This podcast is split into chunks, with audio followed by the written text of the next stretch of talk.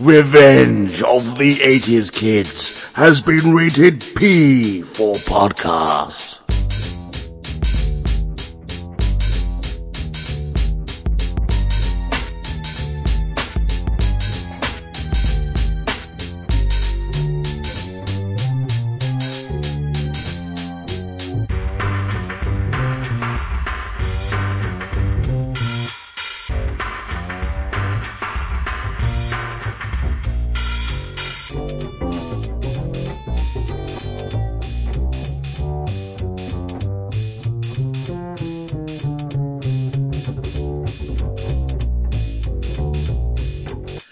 Once again, it's time for 80s Kids story time, so sit back, relax and enjoy as I relate my strange tale of woe. It all began with the monkeys. That's what I remember. Although, my memory isn't what it used to be. Here in the Miskatonic University Hospital Asylum, they give me a variety of medications for my various mental degeneracies. Some of them are large black slabs that are intended to improve my cognitive functioning. Sometimes they just make me see stars. Anyway, the monkeys! They went to war, of course. I'm speeding through. Few thousand years of evolution, but what does it matter when evolved apes begin to act like animals again? My friend, Sean, he died. Which I suppose was to be expected. But bizarrely, he wasn't the Sean I was expecting. Not that I had much time to take it in, as he died at the hand of a mutant. The razor hand of a mutant. It, it was set loose by a barrage of fire from one of the gun emplacements. All I could do was inform Sean's widow of his passing. Unfortunately, she'd taken a job for some kind of corporate magnate on top of a mountain. Sean's wife wasn't too broken up at the news of her husband's passing. It was probably due to the pernicious anemia and unwelcome night visitors she'd had problems with recently. She showed me the little rat bites on her neck. I never thought vermin would be such a problem at that altitude. Shows you what I knew. I won't even go into how screwed up the rest of that journey was. Suffice it to say, it was the first and last time I'll ever be eating a turkey escalope in that establishment, if I have any say in the matter. No sooner had I returned to sea level than I got attacked by a monster. It was a gigantic day-glow dragon. Thankfully, I had some assistance from an alien who happened to have popped in for, well, no reason in particular. Unfortunately, I got roasted alive by this CGI firework display. I was confused to find that I had survived. Then, who should turn up but the Grim Reaper who assured me that my continued life was no more than a clerical error. I had to go to court just to prove that I had a right to my own life. As it happens, my lawyer made a case that I was not dead by reason of insanity. It might not have stuck, except that he sent me the pocket edition of the works of Abdul Alhazred to me in my cell. That, of course, is how I ended up here. If indeed I did escape my fate and the whole thing was not a hallucination brought on by questionable foul meat and thin mountain air. The truth of the matter is best determined by you, the audience to my tale. One thing is certain, as always, Sean is definitely dead. Leo, I'm ill. Haven't I suffered enough? Well, you know, I just thought I'd try and fill in a bit, just uh, try and do my, my fictional best. Maybe, maybe it would help if we went back to the alphabet and we had a look at some more movies starting with various letters. It might help, but it probably wouldn't help if we had a letter such as N in the mix, because as we all know, films beginning with the letter N, there aren't very many of them.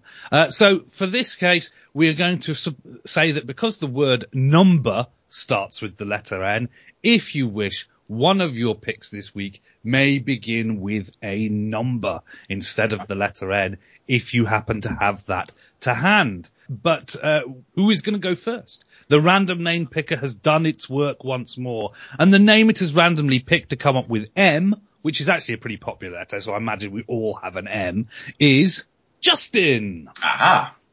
So, uh, now I almost keeping my noir sensibilities intact because I, I rather like it, was going to go for a classic uh, film noir, uh, but um, I didn't do that. Instead, I went for one of my favourite films, and that is A Matter of Life and Death. Ah. Oh, interesting noise. Um, Oh, have you both gone for that? Yes. Ah. Well, let's talk about it even longer then. Uh, good. It deserves it deserves more time. Now, this is an amazing story. Okay, essentially, David Niven plays um, an RAF pilot who is shot down in the war. He's supposed to die, uh, but there's a bit of a cock up in heaven, and essentially the person that was meant to go and basically drag him to heaven couldn't see him in the in the in the fog, so he crash lands, and while in the process he's talking to a radio operator who he then kind of falls in love with um, because he's given too much time because he crashes, he finds her, and and then in rather you know then he has to obviously he's supposed to be dead, so the representative from heaven kind of has to explain that well okay there's a bit of a cock up but he's going to have to have a, a trial, and all of this is kind of um, it's all obviously metaphorical because he's he has to have an operation, so he's, I mean, he's not like fine. He's, he's, he's obviously a crash pilot. Um, so, so this is obviously representing the trial in heaven, whether he should live or die. I mean, this is like, um, so, such a kind of amazing kind of subject for the time. It's like 1946. It's just mind blowing really. Um, and so you see this kind of fantastic, it's a bit Wizard of Oz like in that heaven is kind of black and white and real life is ironically is kind of this almost gaudy, overly bright kind of colour. I mean, this is 1946, and uh, so yeah, he basically there's a trial with various kind of characters out of history who decide his fate. That's great anyway. I mean, it's quite amusing first of all because all the all the all the uh, the jury are all full of people that don't have a huge, let's say, kind of fondness for the British for all various kind of historical reasons, and so you kind of got that aspect of the trial itself, but then you've got this kind of just amazing imagery going on. I mean, the most impressive thing is this fantastic shot of this enormous, like, escalator kind of thing going up to heaven, uh, of which the kind of characters are standing on, ascending into the, uh, into the ether. I mean, it's just like the audiences would have not known what to find with this. This was completely unique at the time. I mean, just a real spectacle. And there's a lot of that stuff. There's lots of very interesting kind of techniques they used. So, I mean, you've got, you've just got this fantastic kind of play, uh, you know, at its root, this kind of love story. But then, you know, the, I say the man's soul is on trial here and he's justifying why he should be allowed to live. I won't tell you what happens at the end, but d- done through that, to the metaphor of him obviously struggling to stay alive as he's having an operation. So it's, I mean, it's big, it's a big story. It's beautiful. It's got a fantastic cast. I mean, it's just, it's just an amazing thing. When, when I first saw it, when I studied it, I was like, what the hell is this? I've never, you know, it just, I, I couldn't believe it then. And that was, you know, that was when I was kind of younger. So, so at the time, you know, it must have kind of blown people's minds. I mean, I think it's just, it's just spectacular. So that's what I have to say. Yes, uh, I have, I have a few things more to say. As well as David Niven, it also starred Kim Hunter, who would go on to be of Planet of the Ape fame as female scientist ape, I believe, in the first three movies. Uh, it is, yes, uh, just to clarify a few points, he doesn't crash with the plane. What happens Well- is he, he bails out of the plane and he knows his chute is damaged, so it's a certain Yeah. death uh, leap out of a out of a burning plane. And of course his mate has already died on the plane, so he's, he- he's so that's good by him goes out. His mate's already in heaven. Now, heaven is very interestingly portrayed here. Now, for first things first, uh, don't call it heaven. Whatever you do, don't call it heaven. At the beginning of the film, there is a bit of a scroll up on the screen saying, you know, this is, this is a, this is a story about two worlds and one's the real world and the other one is the world in this man's head. Uh, but then it sort of goes in italics afterwards. So any similarity between this or any other worlds that may exist out there is purely coincidental. So it feels like Yeah. there's a deg- degree of covering their ass there about, uh, Mm-hmm. but apparently though, it wasn't so much religious sensitivities as not wanting to have them, t- have themselves tied down to portraying heaven in any particular way. The way they do portray heaven, and it is a complete inversion of Wizard of Oz, with the real world being in vibrant colour, and heaven just kind of being in a sort of, it's a very stark black and white, isn't it? it well, not stark? It's kind of glowy black and white. So it feels like, um, and also it's the way heaven is, goodness me, I hope this isn't what heaven is like. Whatever profession you seem to have in life, or status you seem to have in life, seems to carry over to heaven. So when, when they do have a, a big amphitheater scene, you've got all the people in the same uniforms all sitting together, you know, in, in regimented, uh, very organized rows. And, you know, the, the guy who was supposed to collect him was, uh, someone who, who was an, an aristocrat from the French Revolution. Uh, and of course, another reason he couldn't get to him in time was because not only was it foggy, but he literally lost his head. Oh, dear me. So, you know, of course, you know, there's a certain aristocracy about heaven as well. And indeed, uh, there is a degree of, shall we say, elitism I shall deal with later as I, uh, as I dig through this film. Yes, I first saw this on a black and white portable in my bedroom, so I had no idea half the film was in colour. So I, I subsequently discovered that later on a second viewing of the film. Yes, he, he bails out, and of course he was supposed to die, he doesn't, and so then he's in, he's in recovery. And for uh, most of the film, he's actually in, a, in a, some sort of convalescence, whilst you cut away to, up to heaven, where there's this constant bickering about what we're going to do about it, and because the agent who's supposed to collect him is coming down to try and collect him. And when he comes down, time freezes. And so you, they can walk around the set and all the other actors are kind of frozen where they are and they talk about things. And a ping pong ball is frozen in the air from when they were playing table tennis. Uh, and so I found that quite fascinating. Oh, we are meeting in space, but not in time. Uh, so that, that would appeal to my younger brain because I was quite young when I saw this film. And there's some, there are some wonderful uh, images. The actual court where this is being held is a giant amphitheater, and the establishing shot of the amphitheater is actually a shot of space, and you come Yeah, close, you come up close to a galaxy, and as you close into the galaxy, you realize the center of the galaxy is the big, the giant amphitheater with the trials going on. And he doesn't really plead his own case. He actually has uh, uh, someone else plead his case for him because it's a courtroom drama essentially.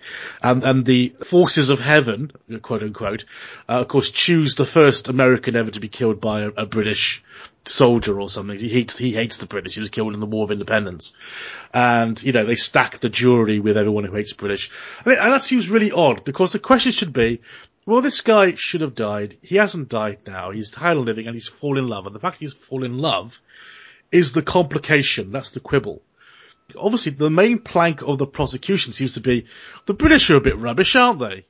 Which I think is like, surely heaven should be above these tribal labelings. Yeah. You're talking about a human It's- being's I mean, life. yeah, it's about love, isn't it? It's about love and whether if there is a genuine love there, then obviously that is that's more and more re- a reason for him to be alive But- on on Earth. But you're right, it is So that, it's it's a very memorable scene when he's on the operating table and you see the surgeons working there. And by the oh, way, oh, that's terrible. the, the surgeon, by the way, is the same actor who plays the judge, by the way. Hmm. And of course, you know, the, the back wall of the, uh, of the operating theatre, it gives way and then you see the giant escalator. This was a practical prop, by the way. They called it Ethel. It was a huge set of escalating steps going up to, uh, it's like over hundred steps worth of escalator and with statues and these were genuine historical people statues on, on the side of this great escalator going upwards towards the netherworld. I mean, I am going to give away the end because this is 1946 for goodness sake. I think we're past spoilers by now. Uh, nothing is, is stronger than the law in the universe, but on Earth, nothing is stronger than love. Uh, and so, of course, that in the end, even though he's he's ruled against Commander Go to Heaven, it doesn't work because the binding love he has for this woman he's met keeps him here on Earth. Uh, So, isn't that a lovely message to have at the end? Oh, twist at the end, gentlemen. This is war propaganda believe it or not, as it was uh, commissioned by the British government. The sort of, you know, suggested we make a film. I don't know whether they suggested this or not. I don't know, but they wanted to build up some positive uh, British American feelings.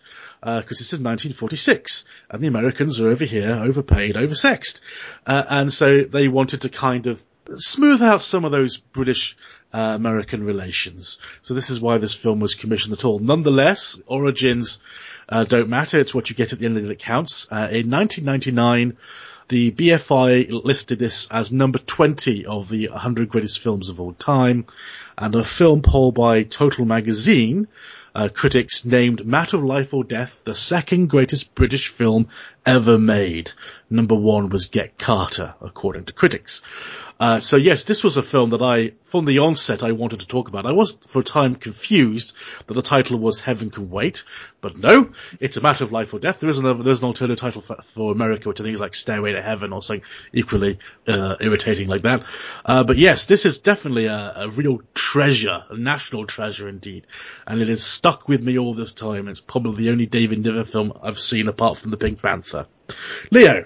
Well, I think the uh, interesting point to pick up here is uh, uh something we were talking about the other week, where uh, you have items of culture which are endangered by uh, continuous copyright and licensing.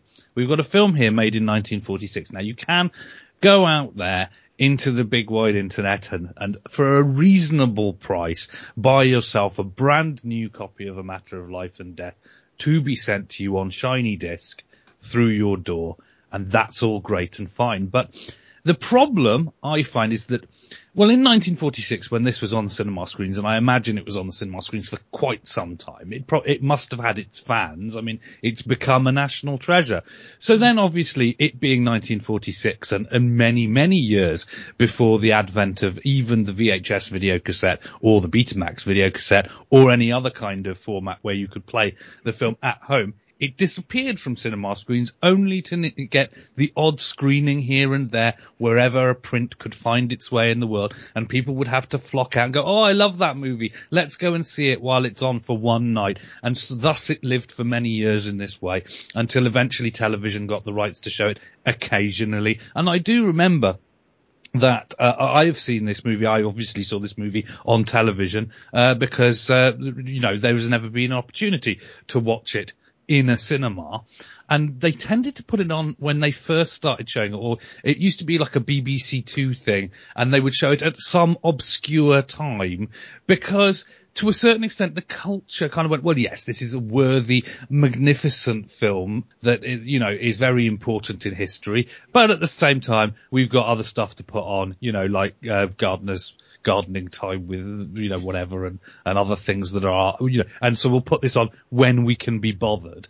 And we've got to a stage today where I think if you probably asked a lot of people who were young, you know, have you seen this movie? They'd go, no, and they have no interest in watching it. And that means that because of the ridiculous copyright terms, if we fast forward another 25 years, is it possible that people could forget all about this? And I think that the answer is yes they could. It's exactly titles like these which fall within this thing. It's like, you know, this film could be a hundred years old you know, it will be a hundred years old in, in less time than perhaps we like to think about.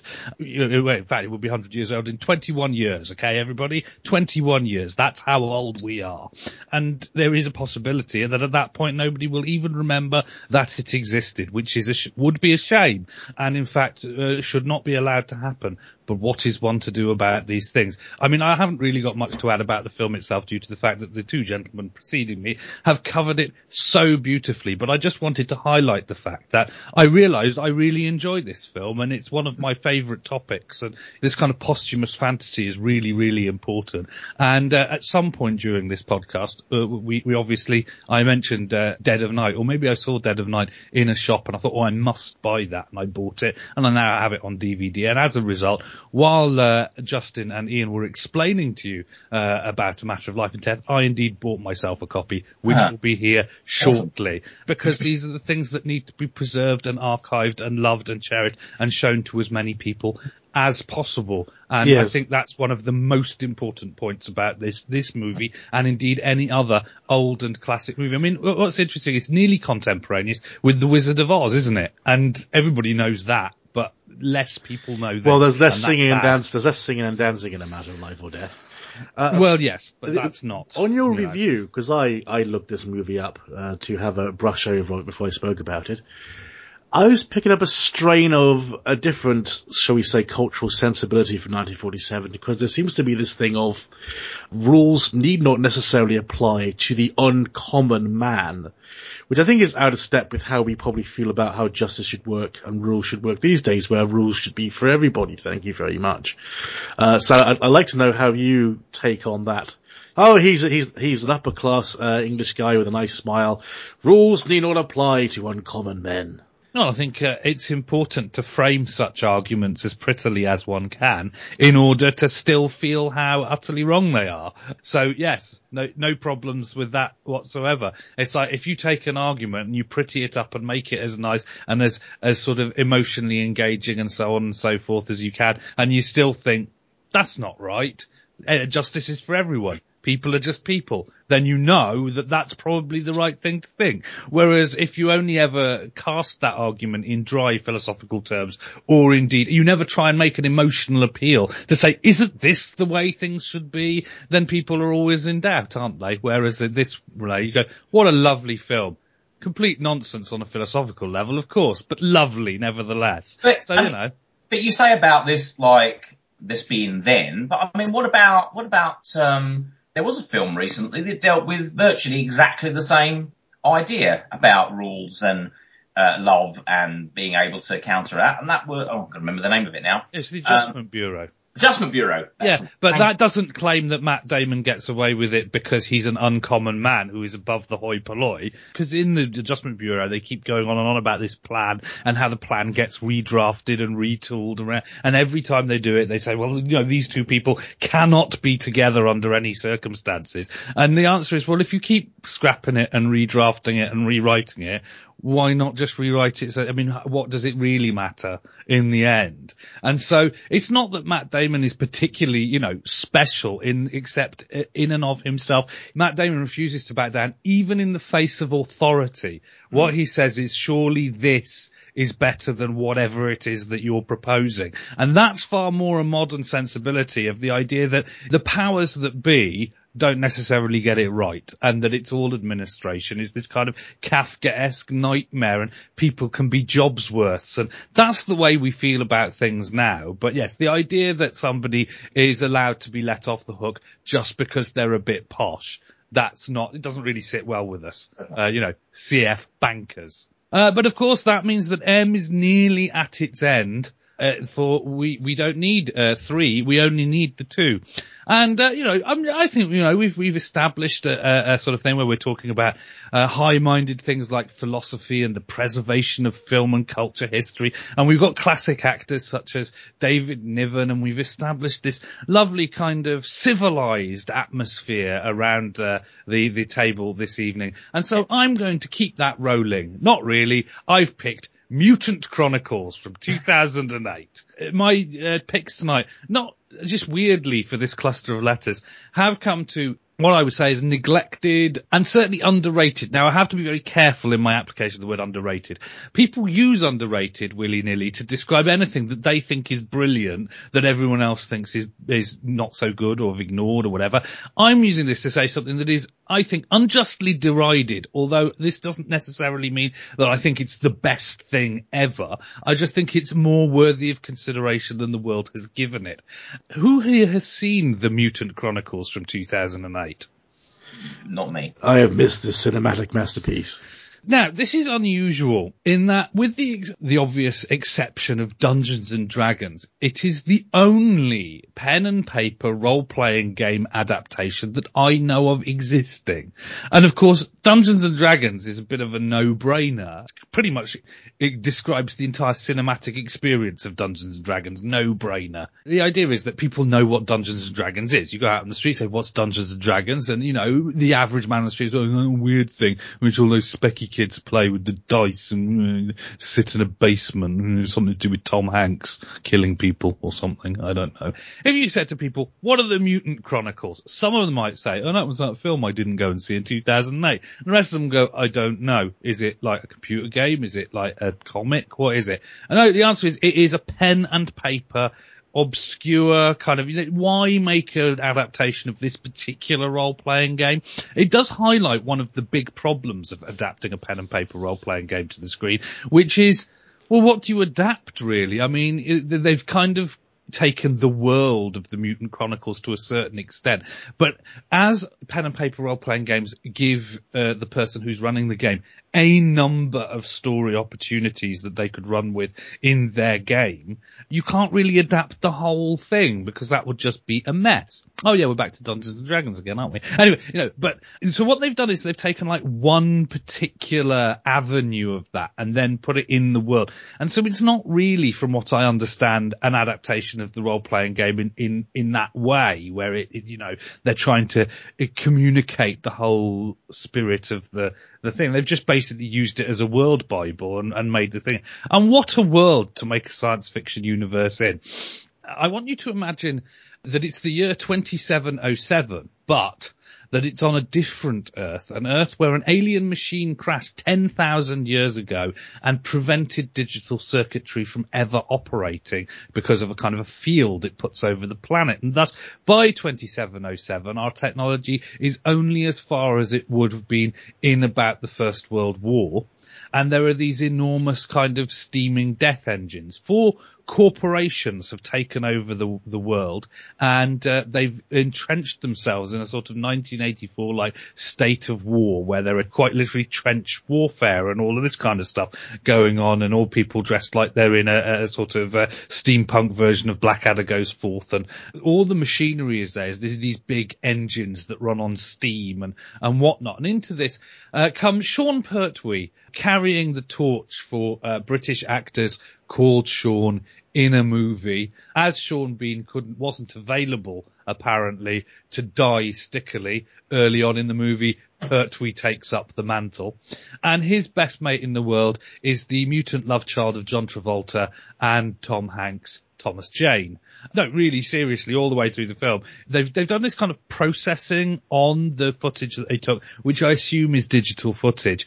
It may, means that there's a lot of sort of shadows and stuff going on, and in one light you're thinking, "Gosh, that's John Travolta," in another light you're thinking, "Oh, it's Tom Hanks," and you realise, of course, that it is Thomas Jane all the way through. But yes, so Sean Pertwee and Thomas Jane are best buds in the tradition of Sean Death we, we won't say what exactly happens, but let's say it doesn't all end up good for the Sean in this movie. And Thomas Jane goes back to uh, tell his wife, Sean wife that is, that, that he's died and it's all very emotional.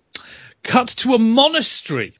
And who's in charge of this monastery? It's a co-ed monastery as well. Monks in this universe can be men or can be women. It doesn't matter and they all live in the same church on top of a mountain. And who is presiding over this monastery? But, of course, who else would you put in charge of a co-ed monastical order but Ron Perlman? so Ron Perlman, I can't believe that I'm telling this. Is, this sounds like I'm making this up, but this really is the movie. So Ron Perlman here. So, oh yes, by the way, during Sean's sticky death, unfortunately there's some fire from one force against another and uh, they uncover a big plug in, in the earth and the plug opens and out pour the mutants of the title, which are, well, if you've ever seen that episode of South Park about the crab people, it's kind right. of like that, like that, these big guys, like uh, with with claws for hands, like sticking it to people, and they shoot them, and it has no effect. And you know, yawn, yawn, blah, blah, whatever. Nobody really cares about the mutants. They're just kind of a threat in the background. And it turns out that the monastery, remember that with Ron Perlman, that uh, is a place where um, they have kept this book called The Mutant Chronicles. Ah, you see where we're going now? Which explains that in order, well, you could probably guess what it explains. It explains that when the plug in the earth opens, there's a machine which will turn the corpses of dead humans into mutants and then send them out to gather more humans. So the machine will just keep running forever and ever unless a chosen one is to descend into the heart of darkness and do some stuff with a thing and, you know, the usual. As Keanu Reeves is not available at this time, Thomas Jane has to step in and they explain all the way through a very serious act. They got a lot of serious British actors uh, that this will be a suicide mission. So the, the head of the monastery goes off to the city to entreaty the corporation to spare some of the resources they're currently putting into steam powered evacuation of the disaster zone uh, in order to uh, do this suicide. He said, you know, pick some people, they don't want to live anymore and give me a ship and we'll go and hopefully at random one of them will be the chosen one and then they'll stick it to the machine and Earth can be saved. Otherwise Earth is doomed. Now, Ron Perlman might have had a tough sell at this stage, but Luckily, he gets into the boardroom and who should be running one of the biggest corporations on earth but John Malkovich. And Ron Perlman and John Malkovich have a short conversation which basically goes, can I have a spaceship and some suicidal people? Yeah, go ahead. What's the problem? And that's how that ends and off they tromp in a steam powered flying vessel to infiltrate the plug in the earth and uh, stuff. Will they succeed? Who knows? Now, obviously, this plot is not the best plot in the, the, the world. And every time another actor comes up and you recognize their face, you're like, really? They were in this? Um, and, and, you know, you're kind of puzzled as to what is going on. I mean, they've adapted a pen and paper thing. What it, eventually, essentially comes down to is, first of all, bravely, this movie is 18 rated. This means that the mutants like splatter everything. I mean, there's things sticking through things and horrible scenes of violence and God knows what. And I think it was admirable in that the 18 rating is not handed out very often these days. That the making of the movie resisted the temptation to have any sexual content whatsoever. I mean, not even any cleavage. Everything is dour and depressing and all the, the women are just dressed in like these kind of things. And I think that's admirable because, you know, you, you know you're getting an 18 rating. Many film producers will be like, well, you better stick some tits in there then, I suppose. I mean, even Dread had a quasi-sexual scene in it. It did happen in someone's head. But, you know, you see where it's going when people are producing a movie and they know they're going to get the biggest rating. They're like, well, you know, let's just go for broke. But not these guys. Oh no, they wanted to stick to their dour, depressing kind of, you know that, all that sort of First World War stuff going on. And you've got these huge cathedrals of stone and glass and explosions and crab mutants and, and people being depressed and, and all this. And, and they really stuck it through. And then you get through to the end, you think, my, that was one of the most bizarre hours and a half I've ever spent watching a movie. I cannot fathom why they would have made this movie at all. And then it comes up, Isle of Man film board. So essentially it was some kind of tax dodge or something.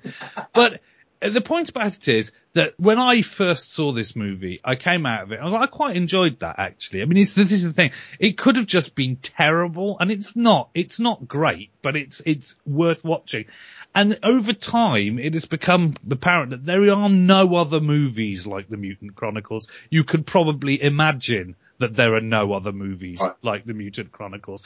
And for that reason alone, it is worth watching because you're not going to see anything like it in the past and you won't see anything like it in the future. And therefore, The Mutant Chronicles is my M. And there we go. It makes me think, you know, how, how does a role playing game get made into a film? Well, I think it's probably the case of someone who's in a position to commission these things had a son who was into the role-playing game, and he son explained it to him where he picked up the source material book and said, "Oh, this is an interesting universe because role-playing games are very good at building worlds." Fascinating worlds you want to play with and do stories in. So I think it made a simply case of, oh, this is good. Oh, we could probably adapt this into something. Yes, it was a long time coming though, because I should point out that the uh, first edition, in fact the only edition of this particular pen and paper role playing game was published in 1997.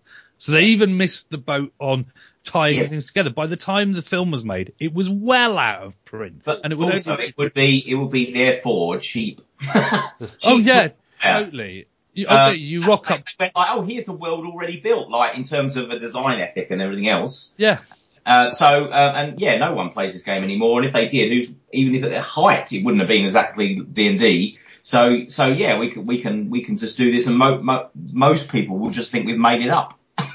Well, most people probably would believe that entirely. And the people who made the original game are probably very happy because it's like, I think that's what people who write obscure pen and paper role playing games kind of imagine they made this into a movie. Well, you need imagine no more. And honestly, I mean, you know, you have got Ron Perlman in there and five minutes of, of what's his name? Uh, John Malkovich. Malkovich on his, yeah, John Malkovich on his lunch break. And, you know, Thomas Jane isn't chopped liver. So, and it, it, doesn't have Shia LaBeouf in it, which for a mid 2000s movie, low budget movie, is pretty good. So, you know, it's, it's, yeah, it, has got everything, it ticks all the boxes in yeah. that respect, and it has some pretty good scenes in it.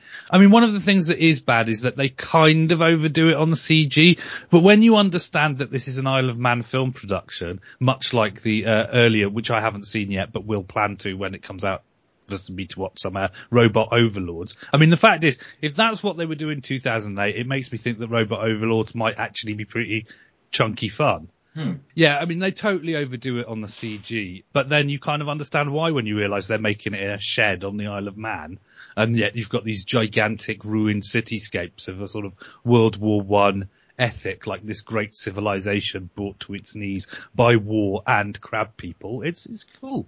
Hmm. Oh, I clearly need to, to find it somewhere then. Well, when you come and visit me, I can stick it on for you because I've got it on DVD because I yeah. rewatched it for this.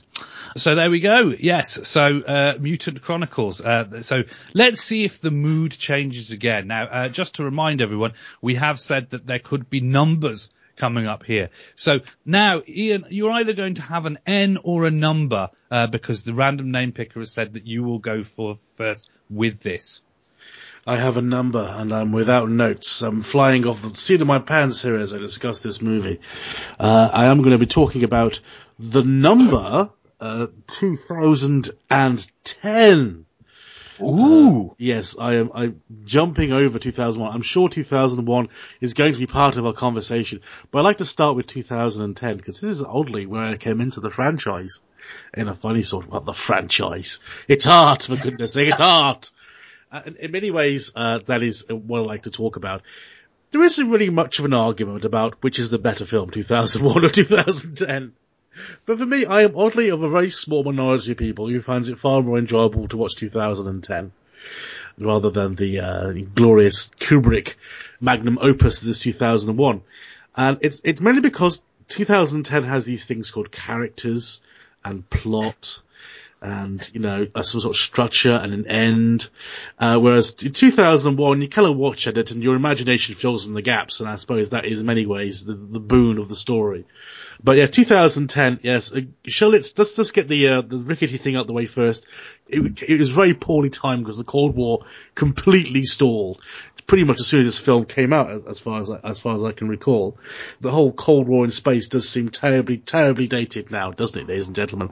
But the thing that always did my nuggin in was the fact that they, they do go back and revisit 2001 and there's something just slightly hair raising about doing this again because obviously you see 2010 ago, well that was, was definitely see 2001 and then you desperately want to see 2010 again and you can't find it anywhere and finally it comes on television again and, and you watch it and you can appreciate it in context finally. And I was like, whoa, this is, this is actually super surreal and eerie the way they rediscover the, dis- the discovery and the way they reactivate Hal and it's the same guy doing the voice of Hal again and it's like, oh, this is, this is really strange. The way we've just seemed to crashed back into this famous, famous movie. And we're like, oh, we're back here again. It's, it, it's, I still can't quite process how this film was made. Now, of course, 2001 is a work of a, a movie genius and a science fiction writer in some, some conflagration of that. Whereas obviously 2010 was commissioned by accountants and Arthur C. Clarke duly obliged. Uh, and so I suppose it'll always be looked down upon f- for those reasons as well. But for me, I, I, I really, I still find, I still have time for 2010. I don't know what it is about the fact that I find 2010, the, the, the search for answers, uh, more compelling than the first film, which does have its merits, but at the end of the day, uh, art is easy, films are harder. Uh, that's my stance. I'm sorry. Art, you can poo on a plate. There you go. That's art. It does not make a meal, however, does it? Who's in this movie? Guy from Jaws, and Lithgow's in it as well, and Ahura Miram. So here we go. It's something of a cast gathered for this uh, outing.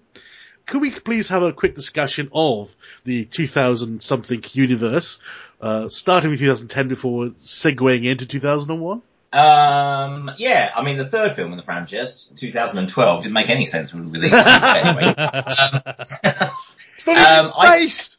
I, I thought I thought the prequel 1984 also had. So I don't understand how they got from there to 2001. yeah, I've got a bit of a soft spot for this. I mean, I, I don't know. I, you're right. It's kind of fairly rare. It's very rarely on anywhere, and I, I, I did kind of watch it. Um, and I suppose at the time I watched it, I would have already seen 2001, but this made more sense to me because at the age I watched 2001, I remember being captivated by that and, but really rubbing my head and not really knowing what was going on. Um, this was much more conventional.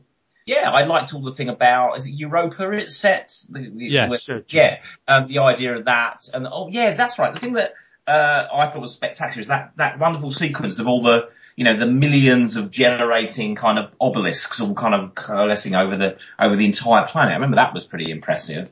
Knowing the, about 2001, that was like, ooh, I think, you know, yeah, I, mean, I think it deserves a bit more love actually. I mean, I think, I don't remember the ins and outs of it. I remember the gist of what went on. after. It's several years since I've seen it, but yeah, I I I remember it. Uh, yeah, r- rather fondly, really. I mean, I can't really say much more about that.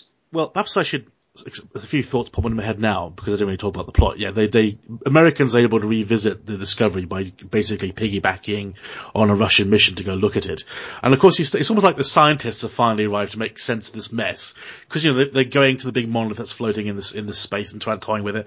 It's also given us, you know, when, when, in the first film, when Bowman goes into the monolith, it's almost retroactively people have put in the line, my goodness, it's full of stars. He never says that in right. 2001. It's a 2010 right. line, but it's a great line, isn't it, for being, you know, sucked yeah. into a monolith. What do we feel about the explanation? Because 2001 has no explanation. We never told why Hal goes totally bonkers. And 2010 says he does because he was withholding information from the crew and so became paranoid because he had things he couldn't discuss. Uh, how do we feel about those kind of uh, explanations being imposed upon the great work is that sacrilege well, in, to gentlemen, at all? Well, no, no, it's, it's fun. Well, apart from anything else, 2010 is obviously based off Arthur C. Clarke's 2010 Odyssey 2, and so I imagine the same explanation crops up there. And as Arthur C. Clarke wrote the novelization of 2001, which explains in great detail what is happening in 2001, including the trippy sequence at the end where he actually explains, you know, what all that means, uh, per se from his notes that he cooked up with Stanley Kubrick.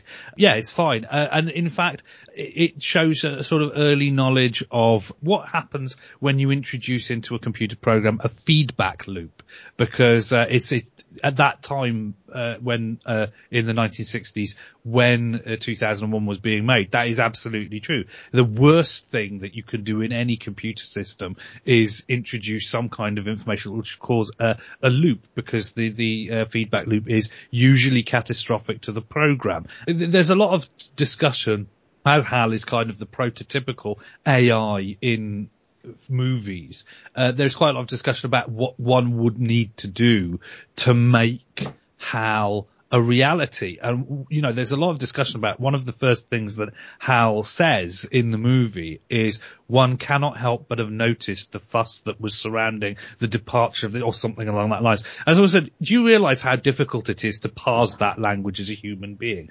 Philosophically, you know, saying one cannot have failed to have noticed means I did not fail to notice and you can't have either. So it means that you have to know there's another person. You also have to know that both of you must have seen something. And then you have to understand that in choosing that particular terminology, there's a nuance to it that says, but we're leaving ourselves out of this discussion. And just to be able to pick that particular way of putting things is a really complex piece of cognition that computers have, like how a computer's natural language would ever come up with saying one cannot have failed to or nobody can have failed to have noticed this is just mind boggling because computers just don't understand cognition on that level that humans do. And so people who've written their doctorate theses on all the things that Hal couldn't possibly have done because computers can't work like that. They don't understand that, even if they're not quote unquote really artificially intelligent. The, the, thought of picking some things that humans say, there is no way to write a press. We haven't got the, the, the tools to build something like that. So yeah, uh, HAL has actually been a sort of reference for artificial intelligence study Yes. for many years. He's a great archetype. In many ways, 2010 is a redemption story for Hal as well. Because, you know, the whole thing is about, he's, he's, a bit, he's a bit of a flaky computer, isn't he? In fact, they don't want to even let him know that he malfunctioned in case he goes bonkers again. And indeed, they plant a bomb on him to blow him up should he ever get a bit uh, weird in the future. And their escape plan from Jupiter involves using the Discovery as a rocket booster and then dispensing with it, which means Hal will be left behind to be vaporized. And of course, in, in, and they try lying to him at first that this is their plan, uh, and then later on, you know, but then when it comes to crunch, they confess that you know we're going to leave you behind to die. And he goes, "Oh, so you will escape? Okay, thank you, thank you for letting me know what the score is." And he, he goes through it. He does sacrifice himself to save everybody else. And so it is. It is. And at the end of that, he is absorbed into Bowman to be with him. So it is a redemption story for Hal too, in a funny way, who is of course blameless because in a funny way, because he's an AI, he's also innocent in a funny sort of way too. Of course, 2001, 2010. Uh, well, 2001 is, was a project between, you know, where, you know, Kubrick and Arthur C. Clarke got together and, and wanted to make this grand science fiction vision.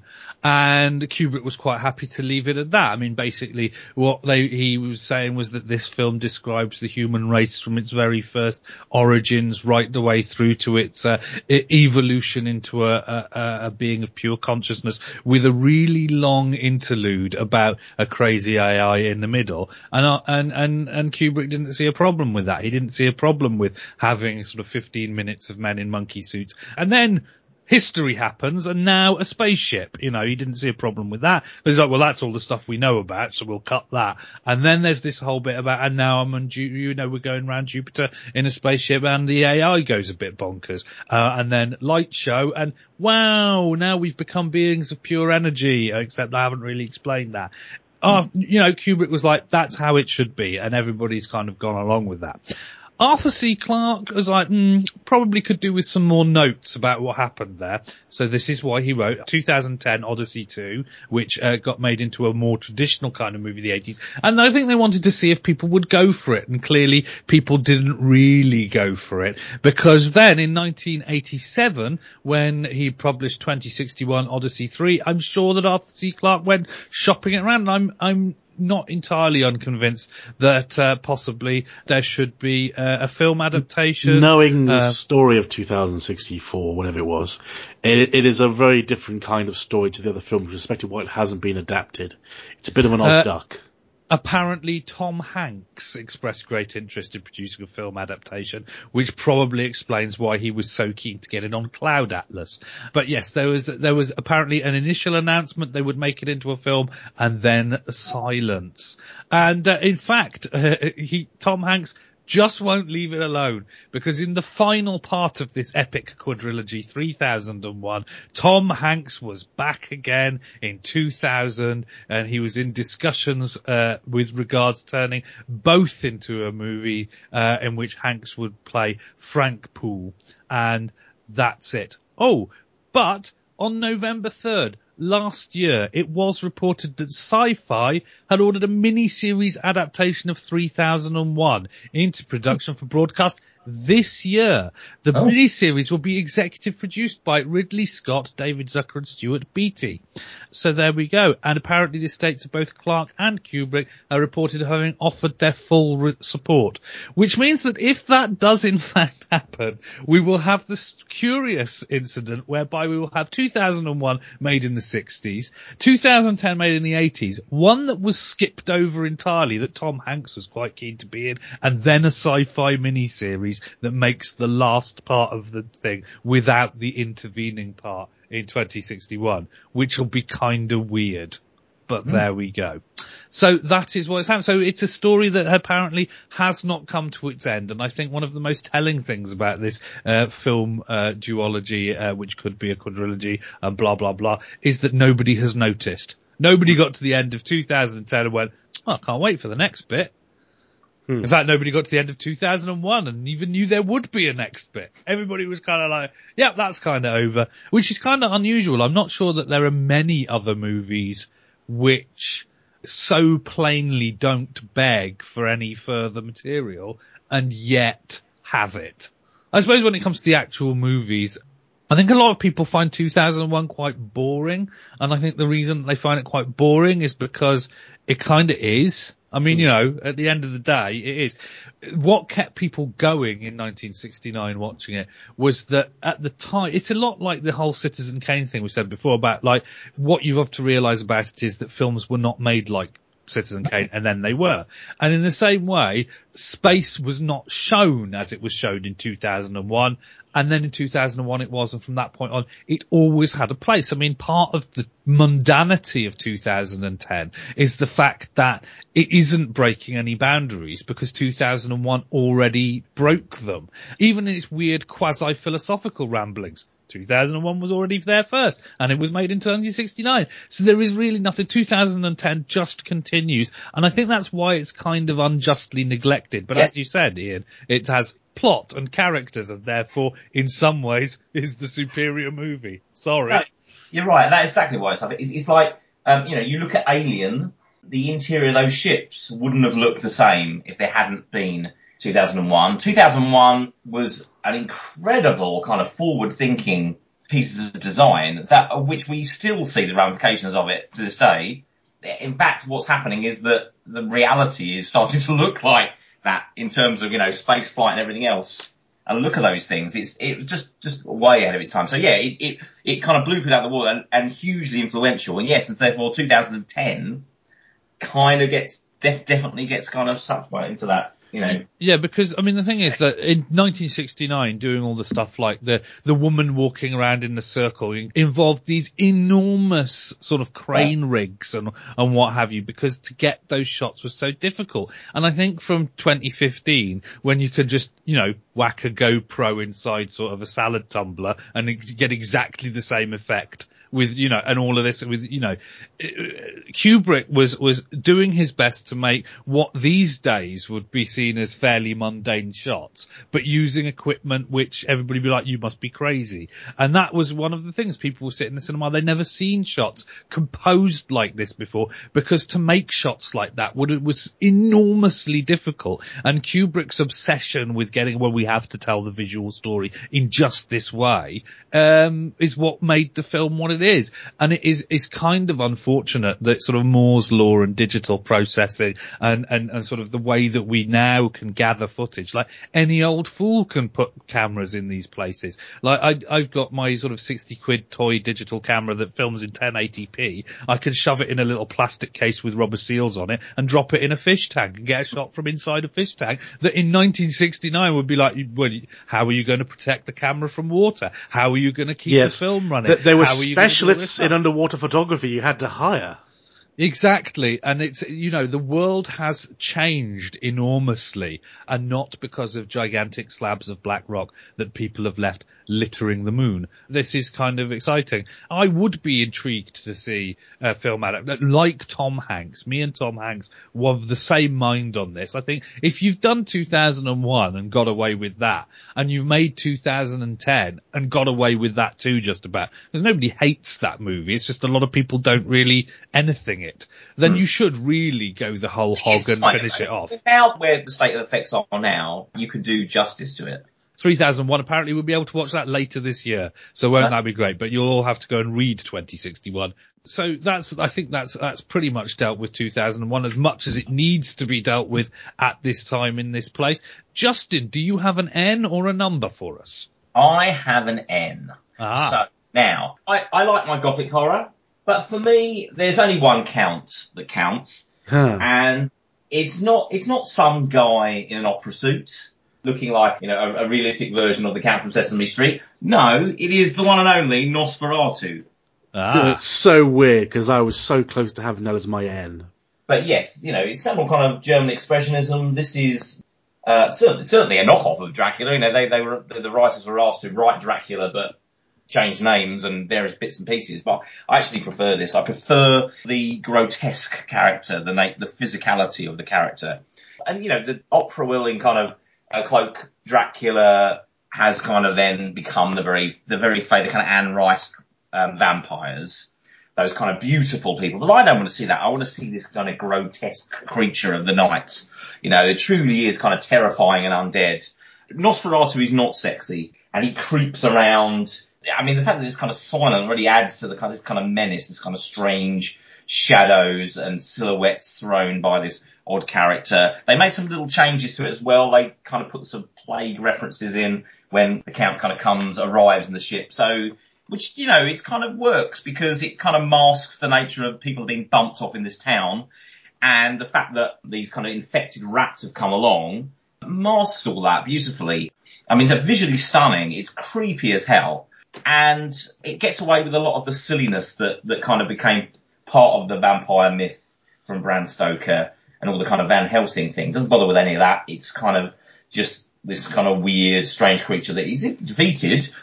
As far as I know, there wasn't a sequel in the sense that, you know, he doesn't count or doesn't return in any fashion. He's, he's destroyed by sunlight. And that's that. And that's the end of the story. It, it just, I don't know, I, I think it's fantastic. It's kind of deeply gothic and wonderful and the performances are amazing. They're just really great. Check it out if you haven't seen it. I saw this as part of my university uh, sort of film studies stuff, and my goodness, I'm so glad I did. You're quite right; it's desperately cre- creepy. I believe they uh, filmed everything at you know just at sunfall, so you have those really long, eerie shadows all the time. also, the city it's set in, I forget which one it is, but it has all those sort of houses on on a, on a riverfront, doesn't it? As I recall. And I, of course, I lived in Bath for a while, and from from across the office where I worked, there was a river with lots of houses. Otherwise, it's very Nosferatu around here. And indeed, he is a he is a quite a hideous creature. He's, it's you know these days vampires are sexy because you know there was always that undercurrent of sexuality about vampires. These days, it's very overt that just want to shag these undead bastards. But uh, here, no, he's a rat-faced, hunched, creepy old creature from some godforsaken country we don't even visit. He's aching for humanity. He wants to come in and be one of us, you know, in, in, in, that sort of way. Whereas, you know, he just wants to dominate. He just wants to become one of us. It's the whole monster thing. I just want to be human. I appreciate it for the person who I am. It's a very simple thing to do, I suppose, but it's that scene in the ship where his coffin lid comes, comes off and suddenly he comes, sits straight up in the, in a, a coffin in a very unnatural way. And yeah. it's like, this is the first time we've been having any of these sort of things done and it, it's still creepy now. Uh, and yes, and I believe, you know, it's, it's, it's virtually an adaptation of the first half of the Dracula movie. I believe Dracula kills some other woman, turns her into a vampire. But this one he turns Harker's well, wife into... so to the story that in fact, the Bram Stoker has destroyed all the films and we're very lucky to have one left. I think, yeah. you know, you know, imagine, imagine if we hadn't had that, that, what a, what a loss we would have to cinema. Yes, but I, I believe it is the, it is the not Harker wife who dies instead of some other woman. And of course she sacrifices herself by allowing uh, Ocular, is it? What is what he called?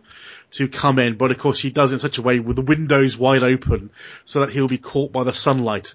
But he, he can't help but move in towards this young woman. He can't help himself. It's uh, Count, Count Orlok, is his name. Orlok, that was right.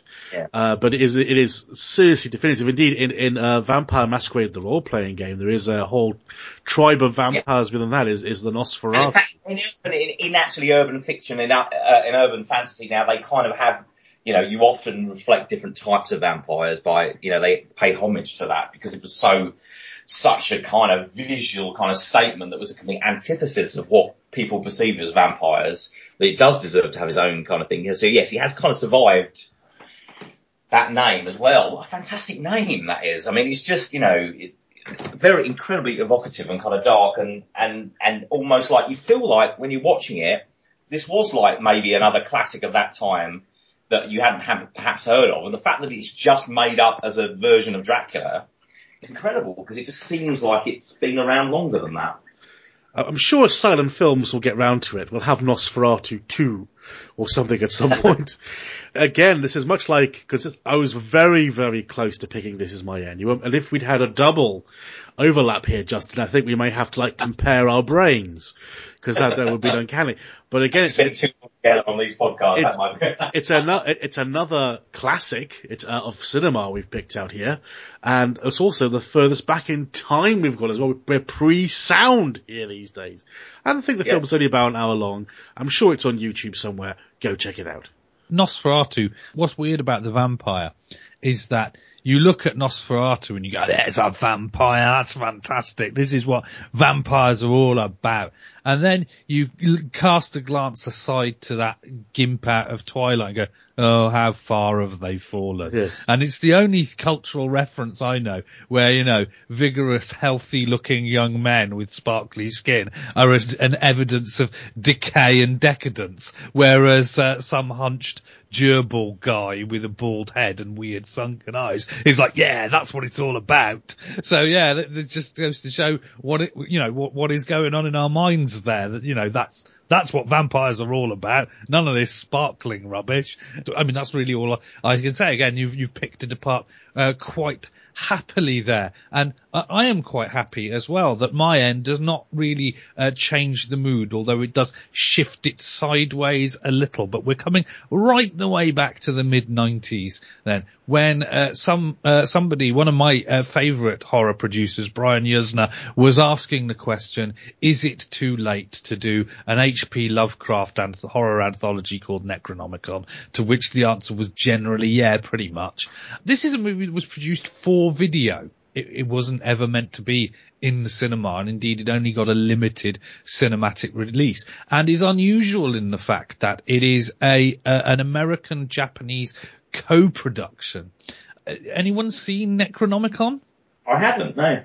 Uh, Necronomicon is uh, in the classic vein of, of anthology horrors. It has a framing uh, story, but in the uh, you know in the vein of classic anthology horrors, it's not a very good framing mechanism, despite having Jeffrey Combs playing H.P. Lovecraft, which you would think would be pretty awesome, but it is not in fact, because what happens is that H.P. Lovecraft in the 1920s takes a taxi to a monastery, goes inside, says he wants to borrow one book from their archives, knocks a monk over the head and steals the key for the special cage where the Necronomicon is ensconced and then proceeds to read that instead. And as the thing continues, it nearly kills him but then he gets away into his taxi. And despite the fact that he's in the 1920s, none of the stories that follow the three actual main parts of the movie are. Now, one of the danger signs here is this is an hour and a half movie, so each segment is half an hour, which leads me to wonder, although there is no evidence of this on the internet, whether it was in fact a sort of backdoor pilot for an H.P. Lovecraft infused horror series, uh, because this of course was the time of things like Tales from the Crypt and whatnot. And, and so they were, you know, thinking, well, maybe we could get away with something like this, but it obviously didn't play. Nobody at television. Well, the reason that the television networks probably didn't want it is because this thing is pretty balls to the wall in the moments where it all goes bonkers, it really goes for it because, you know, Yuzna's been at this since From Beyond and Reanimator and Society. He knows all the people who do all the craziest stuff. So you, you always start out like one of these 90s kind of crossover horror stroke, maybe softcore porn kind of horror anthology shows. And then when it gets to the last five minutes, and I think they were thinking that this would be like the feature of this, it goes really mental. Uh, so we get three stories. The first of all, uh, called The Drowned.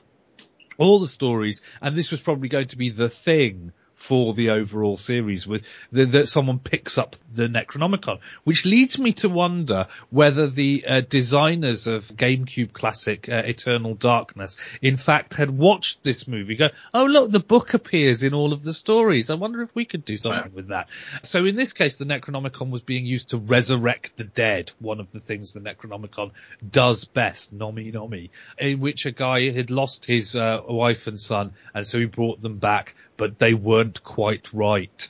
Far more green glowing eyes and tentacles coming out of their mouths than he remembered from the first time they were alive. And in despair, he had thrown himself from the top of the house, committing suicide, having gone insane. See how this is all a bit H.P. Lovecrafty, although it does say that this is sort of someone's wife. And, and I'm like, well, yeah, H.P. Lovecraft, he didn't really do women, wives, all that kind of thing, or something but wrong. So in this first one, Bruce Payne, who we've mentioned before, overacts marvelously as a man who has lost his own wife during a thing. And he, it, this is what's really weird about this. So what we're asked to believe in this first one is that H.P. Lovecraft goes into a library, knocks a monk over the head, starts reading a story about a man who goes to a house where he finds a journal in which he reads an account of something that happens in the past. So we have two layers of, he's reading a story about a man reading a story, essentially. Now one of the best things about that is that's actually what H.P. Lovecraft was like as a writer. He wasn't very, that might be a few too many abstraction layers. No, he used to go ahead and do this stuff all the time. So anyway, Bruce Payne reads this story about the man man who brought his wife back to life and there were tentacles in his mouth and he threw himself off the balcony. His first thought is not, well, I won't do any of that stuff then. He goes, hmm, if he killed himself, then the book must still be here. And indeed it is and he uses it to resurrect his wife because he's feeling that guilty. It's not supposed to make sense. It's an H.P. Lovecraft story. Everyone's mad. Booga booga. And then Cthulhu pops up in the basement and tries to kill him, but he stabs Cthulhu in the eye with the spike on the end of a curiously spiky chandelier and escapes out of the roof, thus avoiding the fate of his previous. It's been weird. Yeah. Okay. So there we go. So in the second story, uh, based on the sort of the cool air strand of his work, the main character is a woman. So again, H.P. Lovecraft not going to do that, but it's an anthology movie. So she, oh yes, oh by the way, just so I was going to tell you the main story, but let's not forget the uh, multiple framing device thing that's been going on here. H.P. Lovecraft reads a story of a reporter who is investigating a series of serial killings in Boston and traces it back to this woman, and he goes to visit her and says that she's definitely mixed up in it. So she relates the account of her mother and when her mother came to town 20 years previously. So again, we have a man reading a book about a man who goes to see a woman who tells him a story. And what this story is, is that the woman came to town and she went to stay at a house and then her stepfather, who she was running from, found her and tried to have his way with her. But then the guy upstairs came in and killed the guy and she goes up to see him and oh, everything's very cold up there and something strange is going on. There's a serial killer. And then she wakes up in the middle of the night and she thinks there's blood dri- dripping down from her ceiling. But then she thinks it's all a dream. But then it turns out that no, the professor in fact has to keep his temperature very cold because he has used the Necronomicon to find the sequence of infinitely extending life as long as he drains spinal fluid from corpses and injects it into his own body then and, and keeps his own body at a constant low temperature. He will live forever. And then weirdly after a little incident with Rhoda, they have sex for no reason. Well, so that they can explain the baby that comes along earlier. Except there is no baby because in a twist of the tale, sorry for anyone who wants, doesn't want this 1994 film spoiled for them, it turns out that in fact the woman who is with the reporter is the woman who was uh, having nookie with the professor and that there is other stuff going on. Now you would think, bearing in mind the fact that it's just a sort of serial killer story, that there would be no room for gross out effects in this story, but oh no, when the professor doesn't get his spy spinal fluid, he goes very explodey indeed. And it is a marvelous sequence where the professor kind of just basically kind of half melts, half blows up because he hasn't had his, his medicine. Worth watching just for that. It is the weakest of three stories, so possibly best that it's in the middle. Then we move on to the last one, which is called uh, Whispers or the Whisperers or something about, and this is a, this is a story which you think you know where it's going and then you approved oh so very, very wrong when a woman and her partner uh, sorry, a female cop. So for some reason, female protagonists all all the rage here. A female cop and her partner go down into a sort of a sewer thing, chasing someone or something, or he goes missing. I couldn't I couldn't really follow the beginning if I'm honest, but it, uh, because the weird thing is that not only uh, are this multiracial cop duo partners in in work, but also partners in life, as she is, as shown pregnant with his child, and that is why she is so concerned that she should be able to get him back. And she goes down and there's a creepy guy and a creepy blind woman in the sewers and they lead her deeper below the sewers into this structure which is built underneath which she didn't even know was there. And there is something in the darkness whispering. And then, uh, I won't spoil this for anyone as I see the movie. You think, oh well, this is going on for a monster of the week. Think, oh no, it's not going there. It's going somewhere weirder. A lot weirder. So you pretty much have to follow that along to the end. That is the section that is directed by Brian Yuzna. Oh yes, uh, just to mention the bit with Bruce Payne and Cthulhu in the basement, that was directed by one Christophe Gans, who is uh, known later on for directing Brotherhood of the Wolf and the Silent Hill movie. So you see where that's coming from. Again, uh, like the Mutant Chronicles, it's underrated in the sense that nobody remembers that it even happened these days. It harks back to the 80s and some of the big effects, horror effects with things exploding and oozing and gigantic practical tentacle effects and all of this kind of stuff. And I think by 1994, people were like, uh, can we just have like a serial killer who kills a bunch of pretty teenagers in found footage over and over again? Because of course, that's what's much better in horror. Who wants to see imagination and tentacles and glowing eyes and crazy monsters and just really disturbing body horror? Who wants to see that? Nobody. What we want to see is people filming on digital cameras, people getting possessed over and over again. So Necronomicon, if you're feeling a bit bored by, I don't know, every horror movie that comes out these days. What do you think it is about H.P. Lovecraft that makes it so enduring? I mean, I know we always say we're a sucker for a good mythology, but this stuff just keeps coming back, and I, I just can't get over it myself either. It, it's definitely a, a, vehicle I always enjoy. Uh, well, many film incarnations have tried and failed. It's, it's just the bigness of it, isn't it? It's like you can have a monster of the week, you can have people in peril against some force, however powerful, it will be out vanquished, okay? But when you're facing elder gods, there's really nothing you can do other than run away or screaming terror or you, you, you can hope to escape its, their gaze. Yes. So, such a cosmic thing that it's not like the idea of a devil or something. It's like, what if, you know, the idea of somewhere we normally feel say the idea of gods watching over us is flipped on its head. So now you've got a whole pantheon of gods, but they're all terrible, awful in their way. They're all so awful that you can't gaze upon them. Yeah. And, and they walk about on the earth. I mean, it's utterly terrifying. It's, you cannot feel more powerless against that. There's nothing you can do about it. They they transcend good and evil. They're, they're, it's just so other. It's out there. And yeah, it's, it's evil flying spaghetti monsters that drive you mad. I think there is also the aspect, despite its cosmic uh, one end of the polarity, Howard Phillips Lovecraft was not a man at ease with uh, the world in which he found himself or his his you know the processes of his own biology. If you just look at the the fish people in Innsmouth, this idea, I mean, this is pretty much how he saw humanity. This idea of these disgusting kind of slimy fish things uh, engaged in, in what he viewed to be unnatural practices. All body horror. David Cronenberg's entire career rests upon our fascination with biological processes run amok. And certainly what raises the middle segment with the cool air thing above being fairly ho hum is this idea of the professor, played by David Warner incidentally, explains that he has quote unquote a skin condition that means that he cannot be raised to a, a normal room temperature and must keep everything pretty cold like he was living in a freezer. And it's this this thought. When I first encountered that stand, the cool air part of H.P. Lovecraft's output, I thought, well, you know, after all the tentacles and nurglies, that seems a bit tame.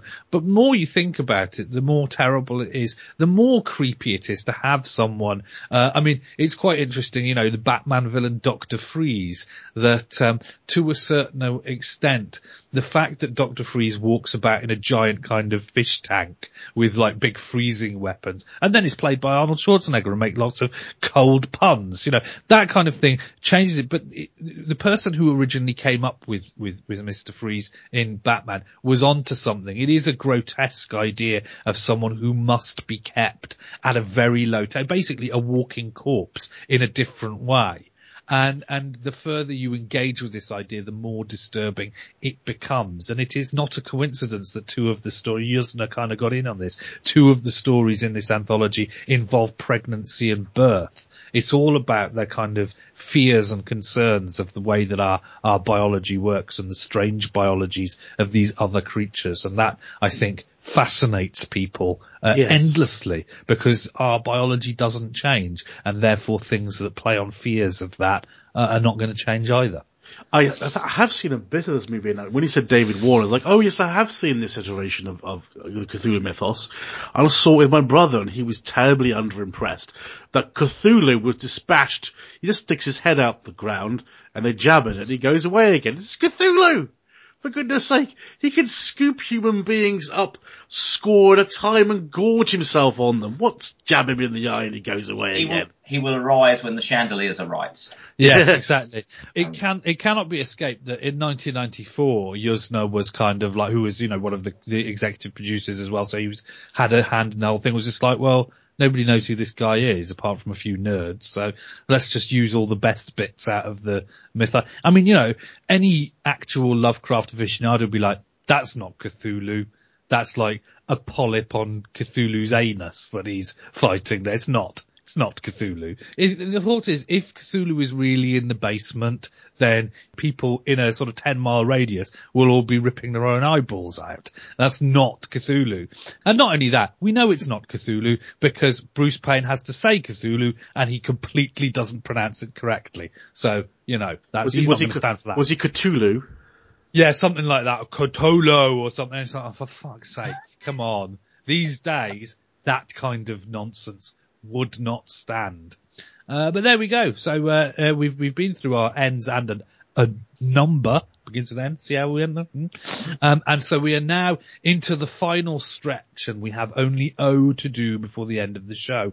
And the random name picker has determined that the first person to share his O with us is Justin. Okay. So, and now this is quite a recent film, and honest, we haven't covered it yet on normal show, uh, but we're probably coming up to a point where we might do. We probably will do. But I thought I'd get in first because that film is Outlander. Random noise. You've managed to go with it. At every point, you've managed to nearly cross over with someone else. Yes, that is my O also. Ah, okay, cool, okay. So, when I first saw this, it tapped into a lot of loves really, but I think it just is a beautiful kind of fusion of kind of two genres. It's essentially a kind of Beowulf type story, but through the lens of kind of science fiction. So imagine, if you will, someone from a, is he from another dimension or something? No, he's, he's from another planet. another planet. Crash lands into Viking era land and the idea of the genesis of the idea of dragons and stuff because there's a, there's a big alien creature there that is obviously going to be the thing that needs to be overcome in this. Um, he's, he's removed from his, initially all of his techni- technological gear, so he very much has to integrate himself into this society. Obviously he can't really explain who or what he is and so forms part of that society and then eventually obviously has to deal with this, this menacing threat of this escaped kind of alien beast running around, running amok. This to me is like, gets me excited. I remember seeing this the first time like, oh my god, brilliant. I mean, I love Norse mythology.